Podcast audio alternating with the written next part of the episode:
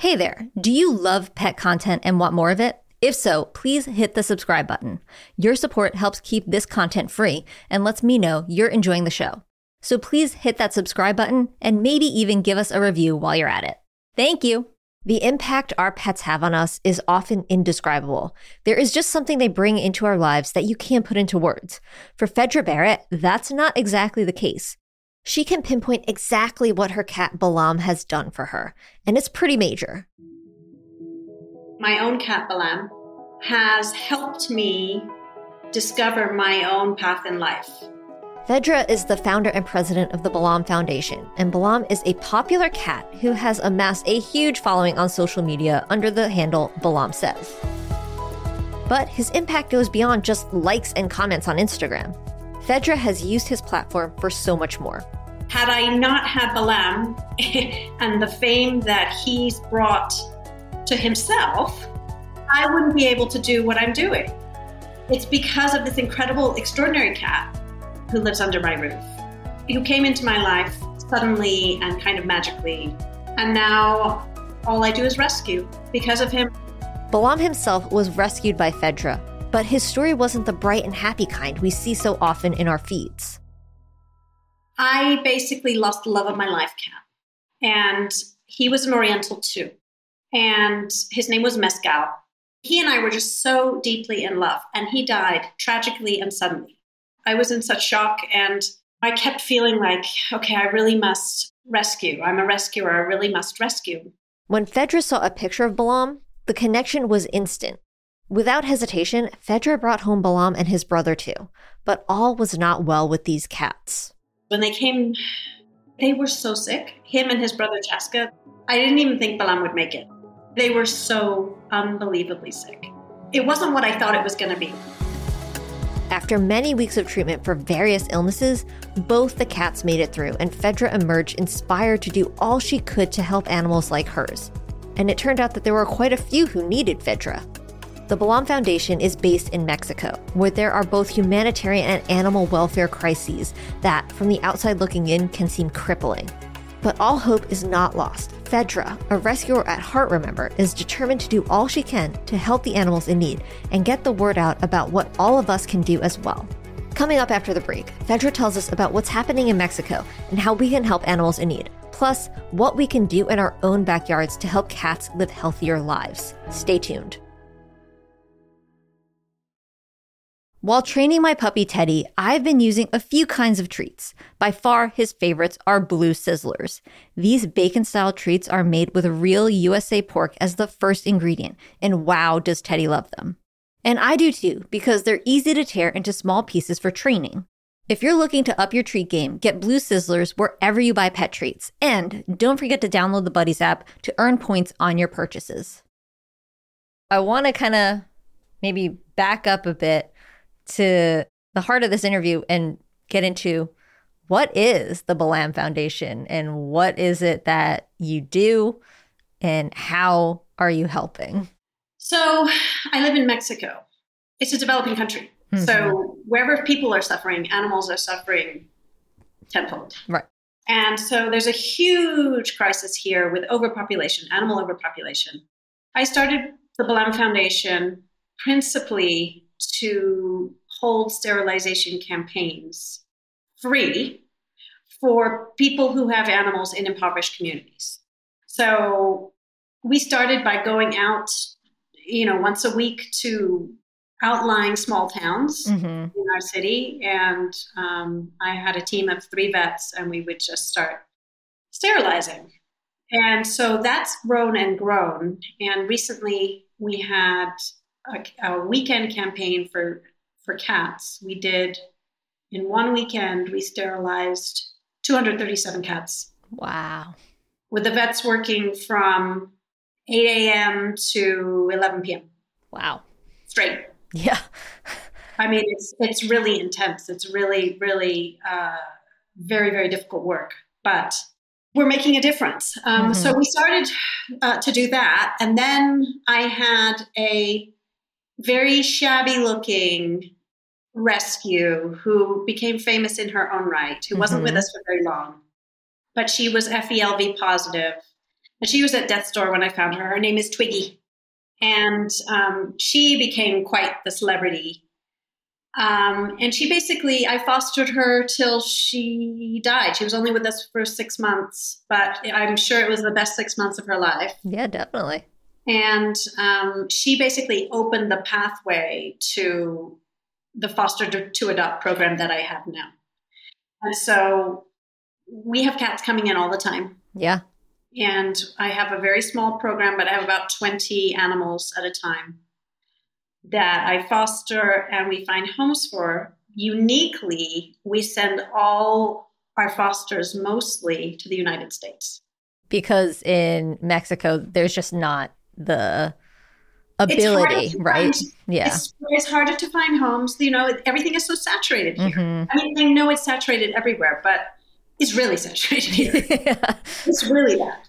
Mm-hmm. Um, and also, my followers are mostly based in the States. So people see the videos, people connect with an animal, mm-hmm. and these animals go to live their best forever lives all over the United States. We even have some in Canada. Wow. But I want to know a little bit more just for the audience listening why is it such a crisis in Mexico? And and what can people be doing? What what should they know? How can they help? Like what are the things that people don't know about this crisis? First of all is the the stumbling blocks we have with the lack of education. Mm-hmm. people there's all i mean education is everything. In fact that's a program that we're starting up at the Balam Foundation, uh, a program to go into schools and educate children about the importance of spaying and neutering mm-hmm. because it's a very, very macho culture. And so they don't, the people here don't think they should sterilize males. Mm-hmm. It's a little bit backward thinking for sure. So absurd, but um, often we'll find that we go out to this campaigns. Like mm-hmm. one of the first ones I went to, if not the first one I went to, like everyone was female. And I was like, I said to my assistant, why is everybody female? she's right. like, yeah, they don't think the males need sterilizing. They, they think it's all down to the women. We have so much work to do mm-hmm. in that mm-hmm. arena as well, just educating people. And the best way to educate them is to teach the children. Right. Who then carry that message home and, yes, you know, exactly. for exactly. their whole lives. Yeah. Exactly. Exactly how are those messages received? How is this education being received, both in Mexico, but also you say a lot of your followers are in America, in you know Canada. How is it being received all over? This information, this education. Well, to be honest, most people in the states already know this is an important thing to do. Yeah, I mean, we have strays. Uh, strays is a big problem all over. I mean, it's not to the not to the level of Mexico, but we will yeah. will we'll we always see you know strays in my my family. In fact, when we had strays uh, in my parents' yard, my par- my parents went and got them all uh, spayed and neutered. Yeah, we trapped them and got them spayed and neutered, and because we're like. We love, you know, kittens. They're great. We, but we we're like, we can't keep having kittens all over the place. I know. Right. So, um, I mean, things are changing here. It makes me so happy to see when we have a sterilization campaign. Mm-hmm. People will travel for miles to come mm-hmm. and take advantage of our free veterinary services. And what really warms my heart is you can really see how much these people who don't have much themselves actually do a lot of rescue yeah. a lot of rescue and, and bring in the animals from the streets and um, know that it's the right thing to do to, sterilize, to, to sterilize them. So things are changing, but it's slow. It's slow. It's slow. Consciousness, changes in consciousness tend to move slowly. they evolve slowly. So that's definitely for sure. So how do you when you have these campaigns, these uh these you know spaying and neutering campaigns how do you get the message out? How do you how do you choose where where to go or are you just staying pretty local? Well because we're well let's see we're only we were established in 2021 so we we're we've not been around for very long but we hold sterilization campaigns in small communities once a week. Mm-hmm. we make contact with that community weeks ahead. Yeah to start uh, getting getting names down on a roster, and then um, for the large scale campaigns, We do, uh, we advertise on the internet, we advertise uh, on the radio, we even hang flyers up. I'm always impressed. Usually people come and they will wait hours because it's slow. Yeah. It's slow. Uh, you know, you could expect to spend five hours waiting in line. Wow.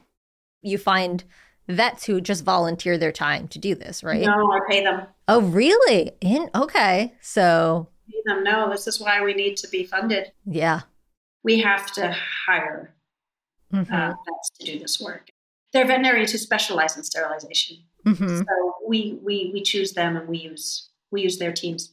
Okay, that's interesting, but also a very good thing to note because, like, these are not just people out of the goodness of their heart. Like, this is a, a service that is being provided and paid for. So, I also want to hear a little bit about how people react when they bring, like, the people bring their pets to you, people bring strays in. How, how are people reacting to this foundation, to this service when they bring their animals? They are so sweet. I'm constantly moved by the sweetness and kindness of these Mhm. people who, you know, some of them have like 10 dogs. And they do so because they bring them they bring them off the street Mhm. and they live in really small spaces themselves. And people are grateful. People are really grateful for the support. I mean, another thing the Balam Foundation does is um, sometimes we have an animal come in who's been hit by a car or who who's in really dire straits. And the vets here in town know me, and they'll call me and say, "Okay, we've got we've got somebody who really cares about their animal, and Yeah. they cannot afford to pay for them. Can you help?" And so then we'll step we'll step in and help pay the vet bills as well. it's a little counterintuitive because these people who have these pets they care about them so much so it's not a it's not an issue of like people don't care about their pets it's more an issue of they can't afford to care for their pets right they can't afford to care for their rescues. A lot of times these are animals they've rescued and they they don't want to see them starving on the street. So they bring them into their house. I mean, that's the majority of what I've seen here. Yeah. Of course, there's there's a lot of uh, disregard for animals, in particular cats, though that's changing.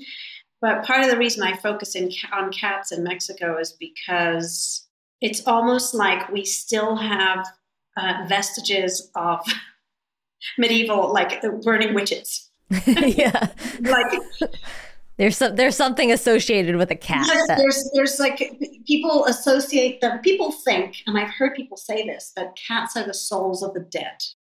Or that like if you sleep with a cat you'll go blind. Or you know right just wild ideas. Like crazy ideas crazy crazy ideas. Um but that's what we're dealing with. I mean that that that's the lack of education. I mean it's changing and we're seeing more and more people here in mexico accept cats and, and bring them into their homes but the chosen animal in mexico for people is dogs and the reason that is is because dogs act as protection hmm for their homes. Uh, I've been to homes where there, I mean, people are so poor that they don't even have doors on their, they have just a sheet for their front door, you know, and so they have dogs because dogs will protect them. And cats aren't seen as, as uh, providing much use. Have you heard about the True Blue effect? It's pretty cool, and I've seen my dog Teddy thrive because of it. What I'm talking about are the seven benefits your dog could experience from the key ingredients in Blue Life Protection Formula. We're talking about healthy muscle development, immune system health, skin and coat health, healthy digestion, joint health, strong bones, and the one I see most of all in Teddy is vibrant energy for an active life. All of this is thanks to the quality ingredients in Blue Life Protection Formula. Try it now. I want to talk about the foundation. What are your goals? What are some of the things that you hope to achieve uh, in the short term and, and the long term? Oh, gosh. Well, another thing that we do that I haven't mentioned yet is that we have a dedicated TNR team, Mhm. and they go out um, pretty much daily TNR being trap, neuter, release. Yeah, TNR, uh-huh, trap neuter release, and they go out pretty much daily to um, see, you know, trap cats, and so that's another part of our sterilization program where Mhm. we're actually going out to see uh, to trap feral colonies because feral colonies are are really wonderful things, and they provide us with a free free rodent control service. yes. Very important. Yep. Very, very important. But of course, they're not adoptable. I mean, I have a soft spot for ferals, but it's it takes a good long time to to domesticate uh, a feral. But we do have some ferals over at this the, the foundation right now. We're working with them. My long term goal, my ambitions don't just stop at um, at strays. Mm-hmm. I mean, I'm passionate about wildlife and conservation, and my dream would be to have some kind of rescue center for wildlife. You know, wildlife that's been hit by cars and that needs vet care and, and, rehabilitation, and then they're back out into the wild. That's yeah.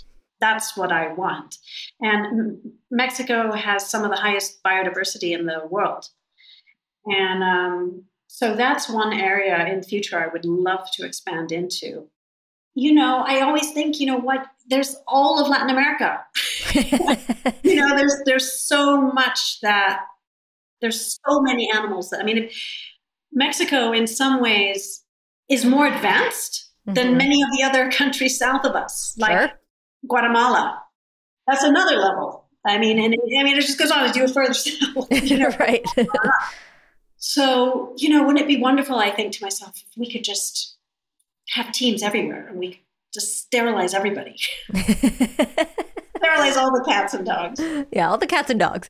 For pet parents listening, whether they're in Mexico, whether they're in America, wherever they are, if they do come across a feral or a colony or or an animal that's in need, what what advice would you give them? How would you tell them to, you know, take some steps to help that animal? Well, I guess the first thing they would do is call a local shelter and see if the shelter has uh, any kind of tools for mm-hmm. TNR or if anybody from the shelter can help.